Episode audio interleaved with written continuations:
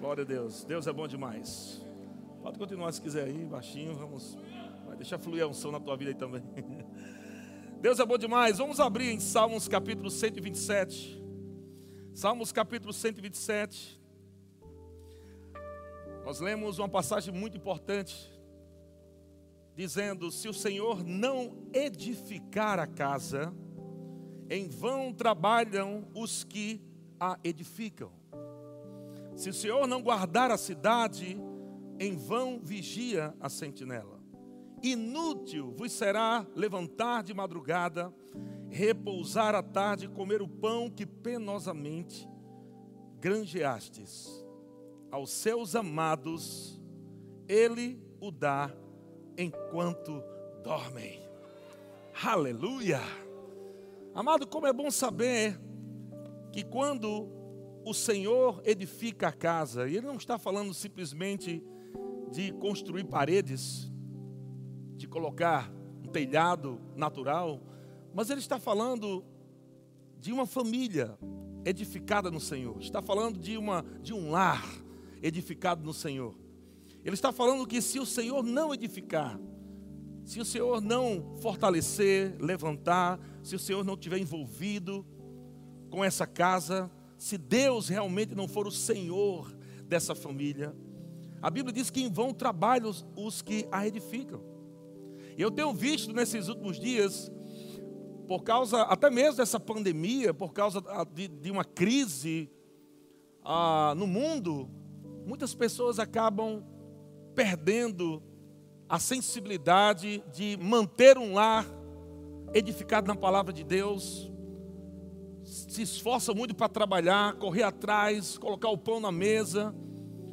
Mas a Bíblia diz que se o Senhor não guardar, se o Senhor não edificar, versículo 2 ele diz: inútil vos será levantar de madrugada. Sabe que muitas vezes o homem da casa, né, o marido, ele está ali trabalhando, pensando em colocar ali a comida, pagar as contas. Mas uma família é muito mais do que isso. Uma família não é somente você colocar comida na mesa, e muitas vezes o marido, a, a, naquele momento de, de, de, confusão, de briga com a esposa, ele coloca a primeira coisa, ele coloca isso. Eu estou trabalhando, eu coloco aqui a comida na mesa, eu, eu mantenho essa geladeira cheia, eu que pago as contas. Mas eu quero dizer para você que família não se resume só em pagar contas. Porque no final do texto nós vemos aqui que aos seus amados Ele, Deus, dá enquanto dorme. O que significa? Aqueles que confiam no Senhor, aqueles que colocam Deus dentro da sua casa, da sua família, as coisas vão acontecer, as coisas vão chegar. Você não precisa estar preocupado, ansioso com coisa alguma, porque quando você tem Deus, quando você tem o Senhor edificando a tua casa, guardando a tua casa, protegendo a sua casa, você não vai andar ansioso nem preocupado com coisa alguma, as coisas vão chegar na sua casa, na sua família, e enquanto você cuida dos seus, enquanto você ama o seu cônjuge, enquanto você ama os seus filhos, enquanto você não constrói somente coisas naturais, mas você constrói valores, constrói valores dentro dos seus filhos, quando você tem momentos de qualidade com a sua família, não é somente aquele tempo rápido, mas momentos de qualidade com a sua família, você está confiando em Deus. Você não está desesperado, você sabe que há um Deus que cuida da sua casa, da sua família, e você sabe que tudo vai bem. Eu estou diante de pessoas aqui, de famílias poderosas, eu estou diante aqui de famílias benditas. Estou diante aqui de famílias que não serão envergonhadas, mas no lugar da sua vergonha haverá dupla honra. Deus vai exaltar a família nesses dias. Aqueles que decidem caminhar na palavra, aqueles que decidem buscar o Senhor, aqueles que decidem fortalecer a família na palavra de Deus, não vão passar vergonha, não serão envergonhados, não serão envergonhados, não serão envergonhados. Glória a Deus. E nós vemos uma palavra que é uma, uma passagem de Jesus em Mateus capítulo 7, 24. Nós temos esse tema, né? Para essa reunião, essa conferência, esse culto especial para a família, nós temos em Mateus capítulo 7, versículo 24, Jesus falando: Todo aquele, pois, que ouve estas minhas palavras e as pratica, será comparado a um homem prudente, que edificou a sua casa sobre a rocha. Veja que Jesus não está falando aqui de construção, de construir uma casa de tijolo. Ele está falando de algo espiritual. E ele diz que todo aquele, pois que ouve as minhas palavras e as pratica, será comparado a um homem prudente que edificou a sua casa sobre a rocha. Caiu a chuva, transbordaram os rios, sopraram os ventos, deram com ímpeto contra aquela casa que não caiu, porque fora edificada sobre a rocha. Aí, versículo 26 diz: E todo aquele que ouve, presta atenção, os dois ouviram. No versículo 24 diz: Todo aquele que ouve. No versículo 26 diz: Todo aquele que ouve. Mas há uma diferença uma diferença. Não basta apenas você ser ouvinte da palavra. Vir para a igreja congregar, ouvir até a Bíblia, né, em áudio ou uma ministração. Não basta somente ouvir, você tem que ouvir para colocar em prática. E muitas vezes casamentos estão sendo destruídos porque muitos cristãos estão ouvindo sobre amor, mas não estão praticando o amor. Não basta só você saber sobre o amor. O poder está na prática. Aleluia. O poder está na prática, não somente no saber, você sabe, mas quando você pratica, você vai ver o resultado. E olha o resultado aqui. Ele disse que no primeiro ouviu e praticou, edificou a sua casa na rocha. Ele disse no versículo 25 que caiu a chuva, transbordaram os rios, sopraram os ventos, deram com ímpeto contra aquela casa que não caiu, porque foi edificada sobre a rocha. Preste atenção. Ouvir a palavra e praticar a palavra não significa que não haverá mais tribulações. Mas, aqueles que estão edificando a sua vida, a sua casa na rocha, crescendo na palavra de Deus, sendo edificado pelo Senhor, Pode vir tempestade, pode vir vento, pode vir o que, que é, o que vier, aquela casa vai estar firme, vai estar inabalável, aquela casa não vai cair. E essa pessoa se torna madura, inclusive. Ela não vai ficar também imatura quando chega um problema e diz: Meu Deus, nada dá certo na minha vida, nada acontece, parece que eu não saio do canto. Não, alguém que está sendo edificado na palavra de Deus tem um comportamento diferente. Ele ora com a esposa, ele ora com os filhos, o chefe da casa está ali liderando a família. Ele não está ali como um frouxo. Ele está liderando a família. Ele é aquele líder dentro da casa que está dizendo: fiquem tranquilos, é só um tempinho, mas nós vamos provar do melhor de Deus. Nós não seremos envergonhados. Não é aquele que foge da responsabilidade mas é aquele que pega junto com a esposa, junto com os filhos. Nós somos uma família bendita, nós somos abençoados com toda a sorte de bênçãos. Nós vamos passar por isso como mais que vencedores. É assim que Deus quer que toda família viva. Não importa o que aconteça, maior é o que está em você. Não importa o que o diabo diz, maior é o que está em você. Não importa o que o diabo tem falado, a palavra sempre está acima. A palavra deve reinar na sua casa na sua, na sua família, nas suas finanças, em todas as áreas da sua vida. Mas a Bíblia diz que todo aquele que ouve as minhas palavras e não as pratica.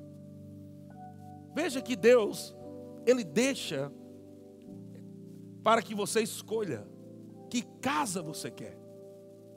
A que se mantém de pé firme ou é que vai cair. A escolha é sua.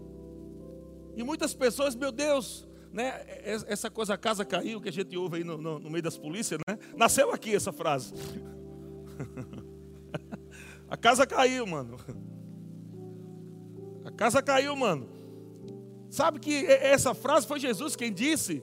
Quando as tempestades vêm, quando a, a, aquilo vem repentinamente, e encontra pessoas despreparadas, não estão edificadas na palavra de Deus, a mesma circunstância, os mesmos problemas que vieram para aqueles que estão edificando sua casa na rocha, vieram para aqueles que não estão edificando sua casa na rocha. Então tem dois tipos de casa aqui. Você precisa sair dessa noite decidindo como será o teu futuro a partir de hoje em diante se você vai continuar querer vivendo as mesmos fracassos, as mesmas misérias, que não é vontade de Deus, que não é plano de Deus, ou se você vai sair daqui decidido, dizendo: Eu não vou viver uma vida de vergonha, de fracasso, porque essa não é a vontade de Deus. Eu vou edificar minha vida, minha família, minha casa sobre a rocha, sobre a palavra de Deus, e eu vou viver os melhores dias da minha vida.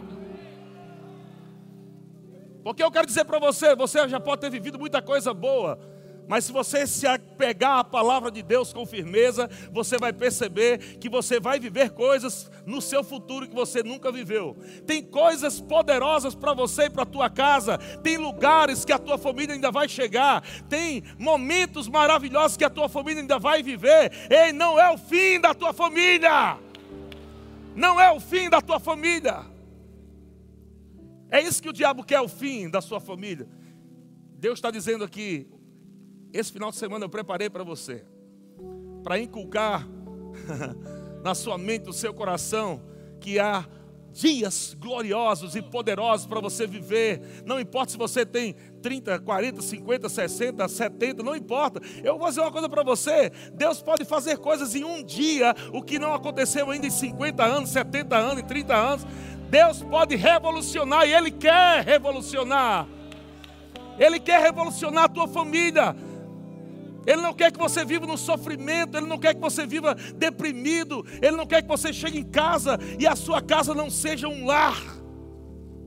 Ele não quer que você só tenha uma casa para dormir, para comer. Deus quer que você tenha um lar. Deus quer que você encontre prazer em chegar em casa, alegria em chegar em casa. Deus quer que você encontre os seus filhos cheios da palavra de Deus, cheio da unção de Deus, cheio da alegria de Deus, cheio da paz de Deus, servindo ao mesmo Deus que você serve.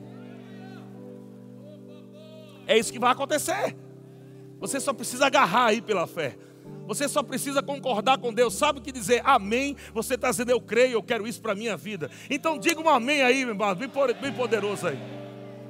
Aleluia. Amém é você concordar com Deus. Então concorde com o que Deus está falando com você agora. Você não, Deus não levantou você, Deus não te deu uma família para você viver numa casa que vai cair. E ainda que você tenha passado experiências ruins, seja com seus pais, divórcio, talvez você esteja aqui e tenha passado também por um divórcio. Eu quero que você entenda que Deus não está aqui para condenar você. Mas pelo amor de Deus, pega daqui para frente e corrige. Não fica testando as coisas. Creia. Pega daqui para frente e corrige tudo. Esqueça as coisas que para trás ficaram ficou lá. Agora pega daqui para frente e se torna padrão. Começa a confessar, eu e minha família, nós vamos ser padrão dentro daquela igreja. As pessoas vão olhar para a gente, não só na igreja, mas fora da igreja, no trabalho. Onde a gente passar, as pessoas vão dizer: Eu quero essa família, eu quero ser igual a vocês. Eu quero que meus filhos sejam assim também. É possível, e Deus está aqui para revolucionar a tua vida, a tua família, os teus filhos. Pega isso para você. Deus está dizendo: tem jeito para os seus filhos, viu?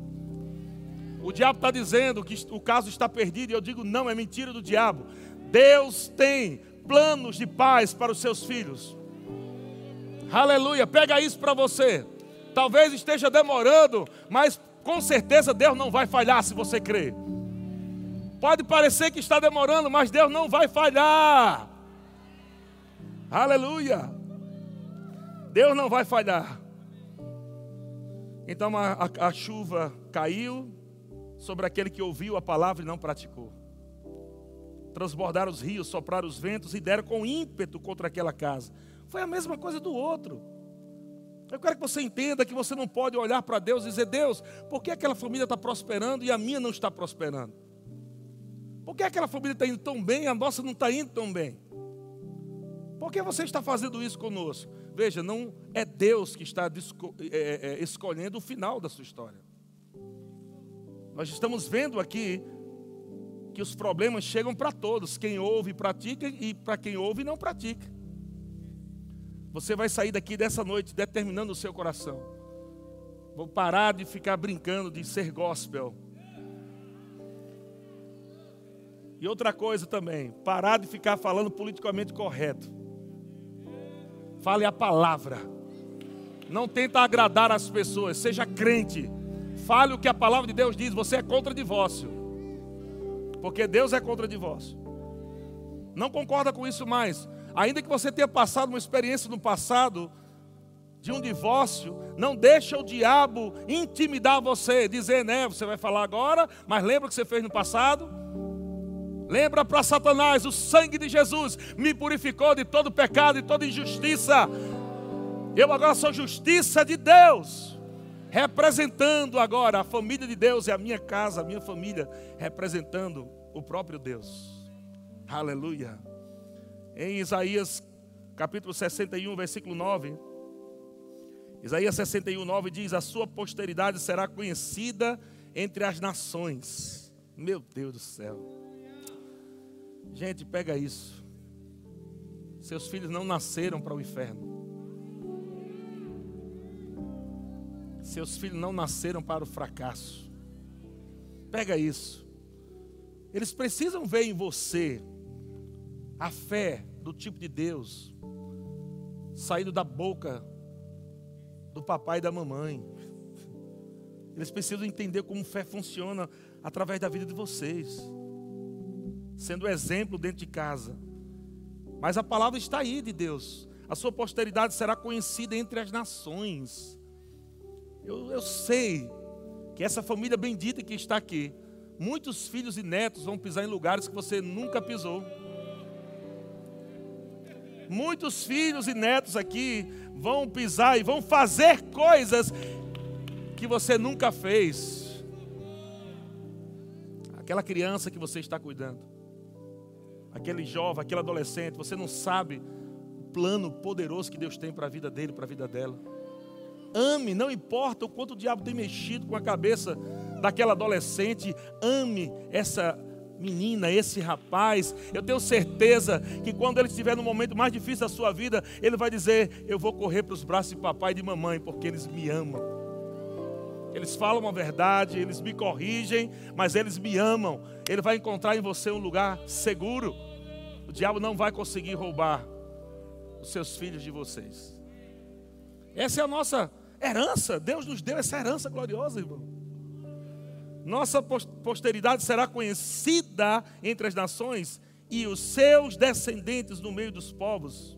Todos quantos os virem, todos quantos os virem, o reconhecerão como família bendita do Senhor. Uh! Aleluia! Que coisa linda olhar para você, para sua família e dizer: aquilo é uma família bendita do Senhor. Lá vai uma família bendita do Senhor. Olha uma família bendita do Senhor. Isso é possível, isso não é história de carochinha, não. Isso é a palavra de Deus.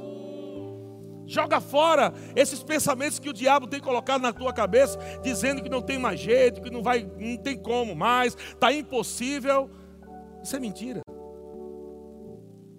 Deus é poderoso para fazer infinitamente mais de tudo aquilo que nós pedimos ou pensamos. Aleluia. Deus é bom. Em Gênesis capítulo 12, versículo 1, diz assim: Ora, disse o Senhor a Abraão: Sai da tua terra, da tua parentela e da casa do teu pai e vai para a terra que te mostrarei. É bem interessante aqui esses pontos, porque muitas vezes parece que os homens, alguns, né, pelo menos, ainda estão conectado com mamãe e com papai. Parece que não caiu a ficha que eles casaram. E que eles agora são o homem da casa, eles são aqueles que tão, têm que liderar. Nós vemos isso desde Adão e Eva, né? Deixará pai e mãe. Não é abandonar seus pais, mas ele está falando agora você é responsável. Agora você não pode mais ficar dependendo de papai e mamãe. E se você ainda mora com seus pais, creia para sair de lá. Aleluia. Dá glória a Deus que é verdade, viu? Pode ser por um tempinho para ajudar você em alguma situação, mas não se acomode não, porque senão não vai prosperar a tua família. A prosperidade está exatamente em você obedecer a palavra de Deus. Deixará pai e mãe, a unção chega sobre você. Você começa a prosperar porque está obedecendo a palavra. Veja que Abraão, ele sai da sua terra e da sua parentela, da casa do seu pai, e ele vai para uma terra que Deus ainda ia mostrar. E eu provei isso, eu estou aqui vivendo hoje. Vocês estão assistindo uma pessoa que naturalmente jamais era para estar aqui. Nem casado com Geórgia mais, minha esposa. Que aliás, mandou um beijão para todos vocês. Eu estava, eu nasci dentro de uma igreja evangélica, né? Quase minha mãe me pariu dentro da igreja. Eu conheço a igreja desde que nasci. Tudo você puder imaginar. Passei por várias denominações, provei o, o, o pentecostal, o frio, o morno, tudo que você puder imaginar, eu provei já, e eu vi que não é a religião, a religiosidade, mas é você conhecer a palavra de Deus, e você amar a palavra de Deus e praticar a palavra de Deus. Entende? Eu estava lá tocando, desde pequeno, cantando dentro da igreja, me casei, vim de uma família. É, meu pai e minha mãe se separaram, então minha alma ficou um pouco deformada, porque eu, eu fiquei sem a, a figura do meu pai, me tornei selvagem. Nove anos eu já ia para a praia sozinho, ficava o dia todo na praia. Você deixa seu filho com nove anos para a praia sozinho? nove anos. Vivia assim dentro de igreja, fazendo coisa errada. Não era coisa né, de, de, de, de fumar, de maconha, essas coisas não. Mas eu vivia enganando, eu vivia uma vida vazia. E eu cresci assim, e quando eu encontrei George, eu tinha 17 anos, ela tinha 14. E eu lembro que a primeira frase de amor que eu disse a ela foi assim: E aí, tu tá afim de mim? Pra você ver como eu era selvagem. Tu tá afim de mim? Aí ela, toda envergonhadinha, 14 anos, eu tô. Aí disse: Olha, eu vou logo te avisando, eu sou bruto. Eu sou meio bruto, assim, eu sou meio pavio curto. Você aceita namorar comigo assim? Eu estouro de vez em quando. Aí ela, não, eu também sou meio assim também, tenho meus defeitos. Coitadinha, eu não sabia com quem estava se metendo. Eu era mais grosso que apito de navio, gente. Como diz no Nordeste, mais grosso que papel de enrolar prego. Algumas pessoas dizem, ah, eu era igual a você, eu não tinha pavio, é, é, é, eu tinha pavio curto, né? Eu disse, ah, não, então você está ganhando de mim naquele tempo, porque naquele tempo eu não tinha pavio.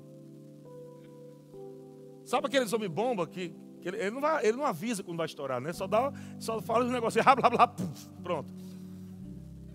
Quando eu estava irado, irado, não dava nem tempo de Jorge correr. Não, não tinha aquele negócio pegando fogo, não. Era, era uma explosão já. Então, Machuquei muito minha esposa com palavras. Eu achava que eu ser homem eu tinha que ser falar grosso, eu tinha que bater a mesa, eu tinha que, entendeu? O homem aqui dessa casa sou eu. Quem diz aí, quem diz isso é homem fraco.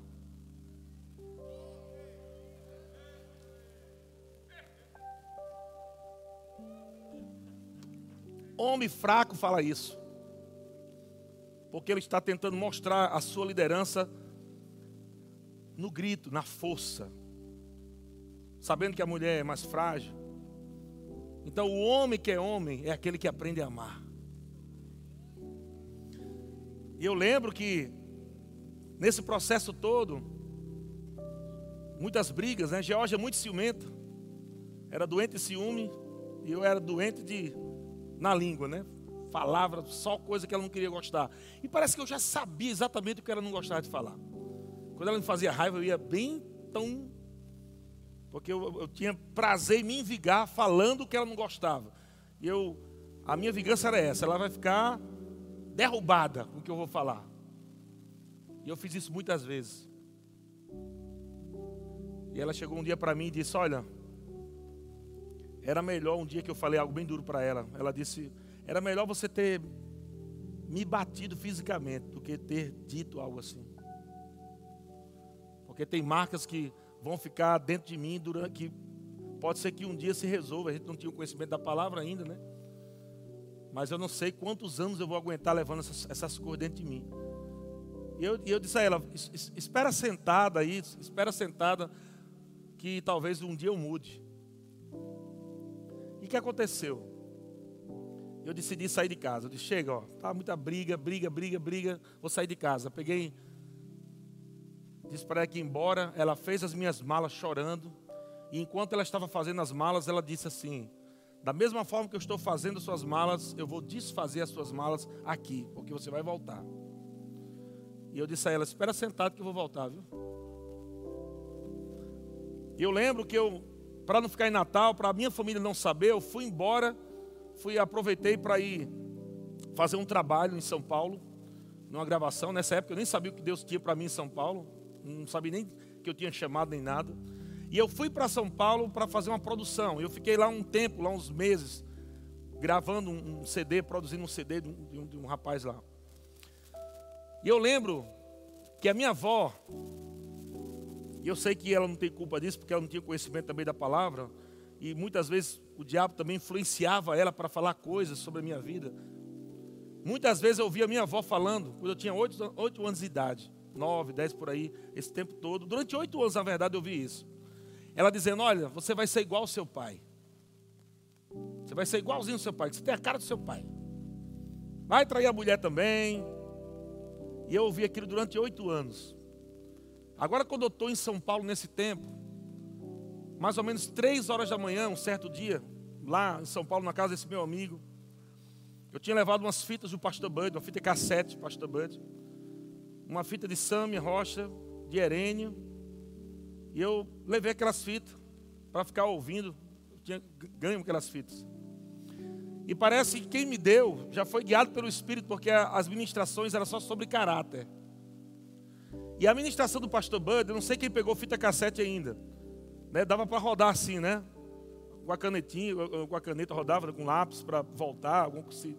Parece que Deus colocou o dedo dele lá e colocou do ponto, assim, ó.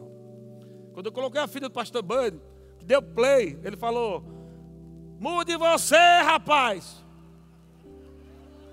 Para de ficar orando para mudar a sua esposa, muda você. Levei logo essa lapada da primeira. E aí eu já fiquei meio chateado, né? Porque quem está orgulhoso não quer ouvir a verdade. Eu fiquei todo orgulhoso ali. Ah, não vou ouvir essa ministração não. Aí botei Sam, aí Sam é pá, caráter. Caráter, caráter. Aí botei a Irene para ouvir, caráter também. Rapaz, aquilo mexeu comigo, eu fiquei chateado, fui dormir. Eu não vou ouvir isso aqui não. Fui dormir. Três e pouco da madrugada. Gabriel, meu filho, tinha três anos, né? Estava em Natal com Geórgia. E eu ainda lá em São Paulo, às três e pouco da manhã, eu sinto meu filho me chamando e tocando meu braço, dizendo: Papai, vamos brincar. E quando eu acordei, ainda estava sentindo o toque aqui no meu braço. E quando eu me deparei, eu estava a não sei quantos mil quilômetros de distância, quase três mil quilômetros de distância. E eu lembrei do meu filho. E a minha avó, a voz da minha avó, que eu sei que foi Satanás, né? Falou em voz audível naquele, no quarto daquele dia. E disse assim: Eu não disse que você ia ser igual ao seu pai? Mas o Espírito Santo se levantou no meu coração. O Espírito Santo pegou a mesma frase e disse: você vai ser igual ao seu pai? E o diabo dizendo: Você vai ser igual ao seu pai. E o Espírito Santo: Você vai ser igual ao seu pai? Aleluia. Naquele momento, amado, eu me quebrantei todo diante do Senhor. Fiquei chorando até seis da manhã. Eu disse: Senhor, eu não quero que meu filho passe pelo que eu passei. Eu não vou ser igual ao meu pai, não. Eu vou quebrar esse orgulho da minha vida. Eu sei que tem muitas coisas que o Senhor quer fazer na minha vida, Deus, eu não sei nem o que é. De fato, eu nem sabia ainda o que, o que Deus queria para mim. E o Espírito Santo começou a falar comigo: Eu tenho grandes coisas para você, para a tua família. Eu tenho algo poderoso para fazer na sua casa, na sua família. Eu preciso que você conserte as coisas, Eliezer. Seja humilde, submeta a palavra. Ligue para sua esposa e peça perdão para ela. E no outro dia, amado, eu peguei o telefone para ligar para pedir perdão para minha esposa.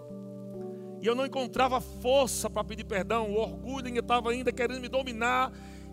Não deixar sair pela minha boca, me perdoe. E eu liguei para ela. Uns dois meses depois de ligar, eu liguei. E ela atendeu e disse: E aí, Jorge, está tudo bem aí? Gabriel está bem? Tá, tá bem. Não, tá bem, só para saber se está tudo bem mesmo, viu? Aí desliguei. Eu desliguei, os Espírito Santo, peça perdão.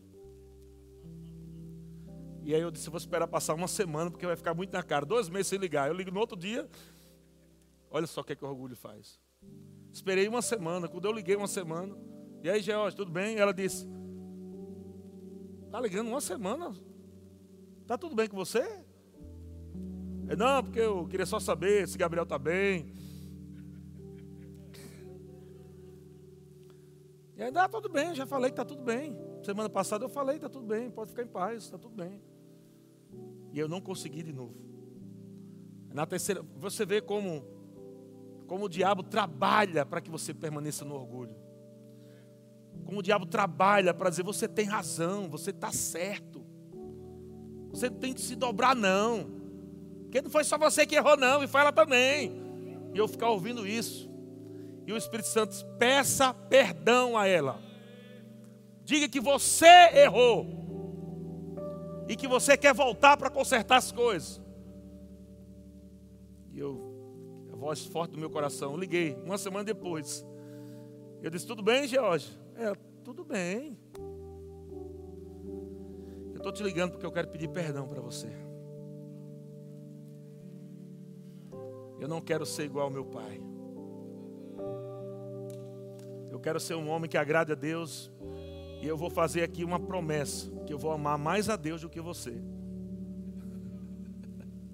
E porque eu vou amar mais a Deus, nunca mais eu vou largar você.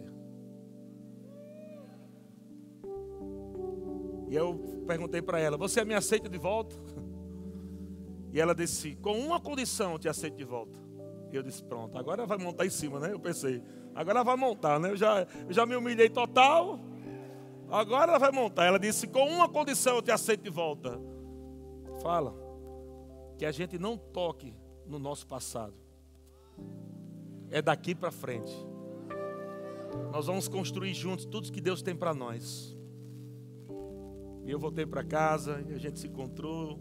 E eu dei um abraço assim meio acanhado. Ainda estava ainda. Quando eu voltei para casa, eu não estava nem com vontade de beijar ela. Eu disse, Espírito Santo, como é que você pede para eu pedir perdão a ela? Eu pedi, passei por tudo aquilo, mas eu estou sem vontade de, ter, de, de beijar, de ter relação com ela, de abraçar. Eu abracei minha canhada, assim, voltei.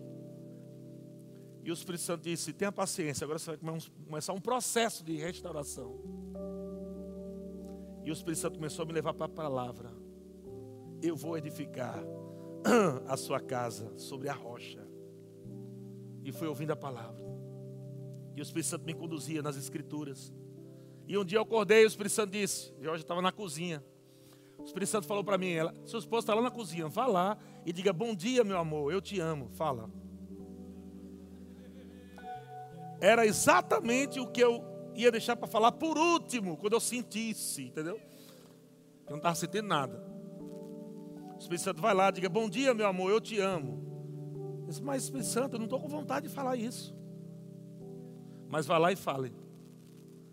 Eu cheguei na cozinha, já estava preparando o café da manhã. Sentei na mesa. E eu fiquei ali me preparando para falar aquilo. Não vinha vontade de falar.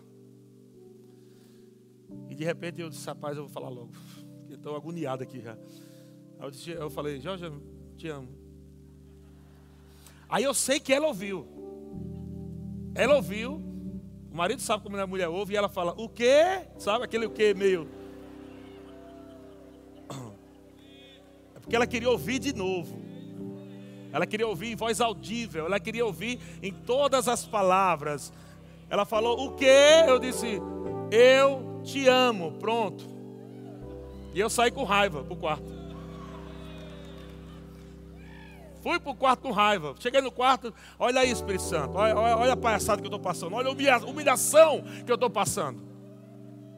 Olha a humilhação. Eu peço perdão, eu que liguei para pedir perdão. Eu agora você está pedindo para eu ir lá falar: Bom dia, meu amor, eu te amo. Eu fui lá, bom dia, meu amor, eu te amo. E ela o quê? Ela ouviu.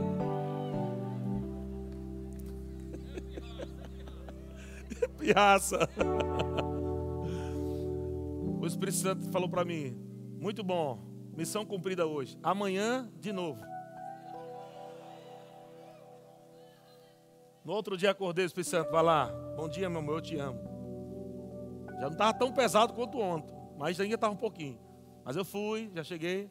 Bom dia, meu amor, te amo. Aí ela, bom dia, eu também te amo. Terceiro dia, bom dia, meu amor, te aleluia. 15 dias, bom dia, meu amor, eu te amo. Aí já rolou o beijo. Aleluia. Isso Gabriel pequenininho ouvindo, viu? Dentro de casa, todo dia. Três meses depois, aí já. Viciamos em de falar, eu te amo. Eu, eu, eu viciei. Eu acordava, eu te amo. Eu ia sair, eu te amo. Eu voltava, eu te amo. Eu ia dormir, eu te amo. Eu acordava, eu, toda, eu te amo toda hora. E Gabriel, de tanto ouvir, meu filho, tudo que ele ia fazer dentro de casa, estava brincando com um brinquedinho lá no quarto. Disse, Papai, disse, oi filho, eu te amo.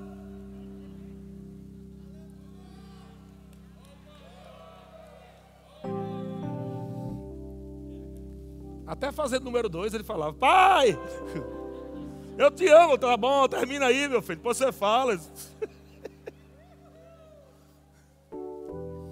Por que eu estou falando isso? Porque eu tomei uma decisão de qualidade. Eu podia ter ficado meu orgulho. Sabe quando eu saí de casa, o diabo já disse: a próxima vai ser que cor? Assim, galega, loura, ruiva, vai ser o quê? Olha como o diabo já programa as coisas. E o Senhor me disse: não, é, é a mulher da sua mocidade. É com ela que você vai construir. Ela é a sua auxiliadora. E vocês dois vão ser exemplo para os seus filhos. E os seus filhos vão saber o que é um casamento no Senhor. E Deus falava isso, parecia tão longe para mim. Tão, meu Deus do céu, será eu mesmo, Deus falando comigo mesmo? E graças a Deus, depois de tudo isso que aconteceu, recebemos um chamado de Deus para ir morar em São Paulo. E Deus falou para mim: saia da sua terra, usou esse texto aqui para mim. Saia da sua terra, da sua parentela e vai para o lugar que eu te mostrarei. Nós demos a nossa casa, carro, móveis, fomos para São Paulo recomeçar. Aluguei um apartamento, era tão pequeno que quando eu entrava o sol saía. Não cabia os dois. E nós começamos, recomeçamos agora uma nova temporada, um novo tempo. Não tínhamos naturalmente nada. Deus disse: dê tudo. E eu entendi por quê. Deus disse: Eu não quero que você fique apegado com as coisas materiais, mas eu quero que você confie em mim. E nessa confiança eu vou restaurando você dentro do casamento. E eu vou prosperar você agora da maneira certa. Três meses depois, o diabo chegou e começou a falar no meu ouvido: Olha, você não foi guiado, não. O pai de Geórgia tinha acabado de falecer. A gente estava sem dinheiro, mas a gente estava se amando. Havia paz dentro da nossa casa, havia alegria dentro da nossa casa, mesmo eu não tendo conhecimento ainda da palavra.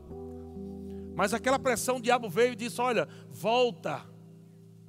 Você ainda tem sua casa, a documentação ainda não foi passada totalmente, ainda tem uma casa na vida. E eu fiquei ali debaixo daquela pressão, sem dinheiro, a geladeira parecia um coco branco com água dentro. Eu disse: Meu Deus do céu, será que eu fui guiado mesmo? Eu vou acabar com minha família de vez agora. Minha conta estava menos 300, não tinha mais nada. Eu, Jesus amado, e agora? O que, é que eu faço? E o Satanás começou a conversar comigo, né? Me aconselhar, botou o braço assim, tá vendo? Você não foi guiado. E eu estava dando atenção ao diabo. E de repente o Espírito Santo me alertou.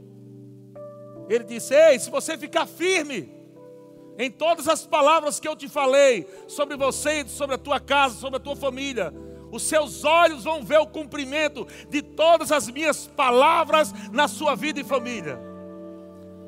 Amado, naturalmente, eu não tinha quase nada, mas quando essa palavra chegou, era tudo. Me agarrei com a palavra. E quando eu me agarrei com a palavra, eu dei um, eu dei um grito de São Paulo, você vai me conhecer.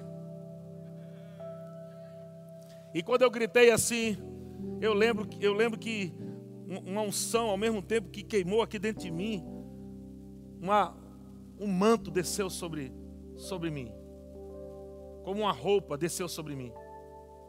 E a partir daquele tempo em diante, Eu fui descobrindo o meu chamado. Eu fui descobrindo o propósito da minha família, da minha casa. E hoje nós estamos vivendo os melhores dias de nossas vidas e tem muito mais. Eu olho para minha esposa hoje, parece que eu conheci ela hoje. É aquele sentimento ainda de, de namorado. Sabe, amado, o amor não é você sentir, mas uma vez que você decide praticar o amor, você vai sentir coisas boas. Pratica o amor.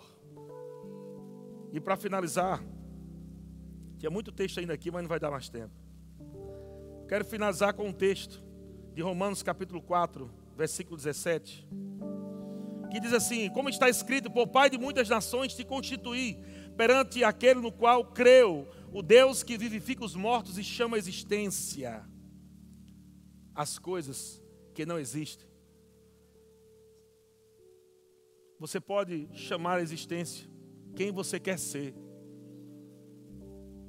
Não fica dizendo, eu, eu, não sinto mais amor, eu não amo mais meu pai, não amo mais minha mãe, ah, não amo mais minha esposa, não amo mais meu marido. Para de falar isso.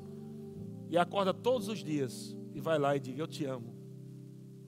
Chama a existência. Eu amo. Eu amo. Os erros das pessoas não podem mudar quem você é em Cristo Jesus.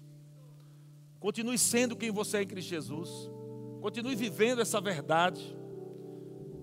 E aí diz que Abraão, esperando contra a esperança, talvez casais ou famílias ou jovens, não sei, estão aqui nessa noite e dizendo, mas pastor, não tem mais esperança não. Mas a Bíblia diz que Abraão creu e ele esperou contra a esperança. Ele estava esperando em Deus contra uma esperança natural que não existia. Talvez naturalmente não haja esperança, mas em Deus há esperança.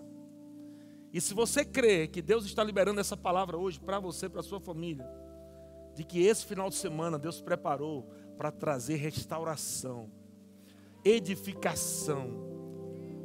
Eu sei que hoje o Espírito Santo está falando com pessoas aqui. O Espírito Santo está tocando no teu coração. E já começou o processo agora do orgulho cair por terra de você tomar uma posição no amor e não tomar uma posição dizer assim, não, eu estou certo, eu estou certo. Não, não. Você não vai ficar na razão. Você não vai ficar dizendo, eu tenho razão. Não, não, não. Você vai ficar dizendo e declarando, eu sou do amor. E eu vou ser guiado pelo amor. Eu vou fazer o que o amor mandar. Aleluia.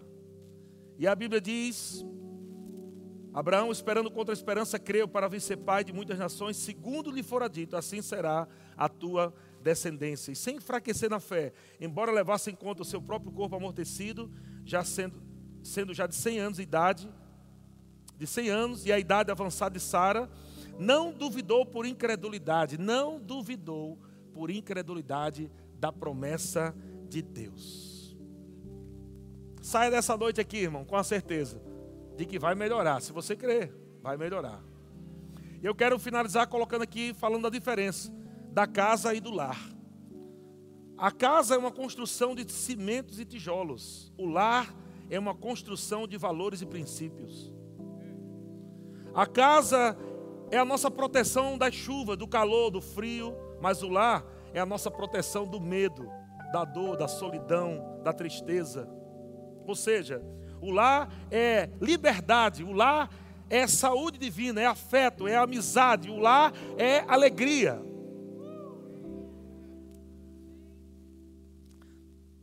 Numa casa, às vezes, moram pessoas que mal se cumprimentam e se suportam. Mas num lar, vivem companheiros que, mesmo na divergência, se apoiam e nas lutas da vida combatem o bom combate juntos. Em uma casa pode existir pessoas egoístas, sonhando sozinhas, mas em um lar, todos sonham os sonhos dos outros todos sonham juntos. Aleluia.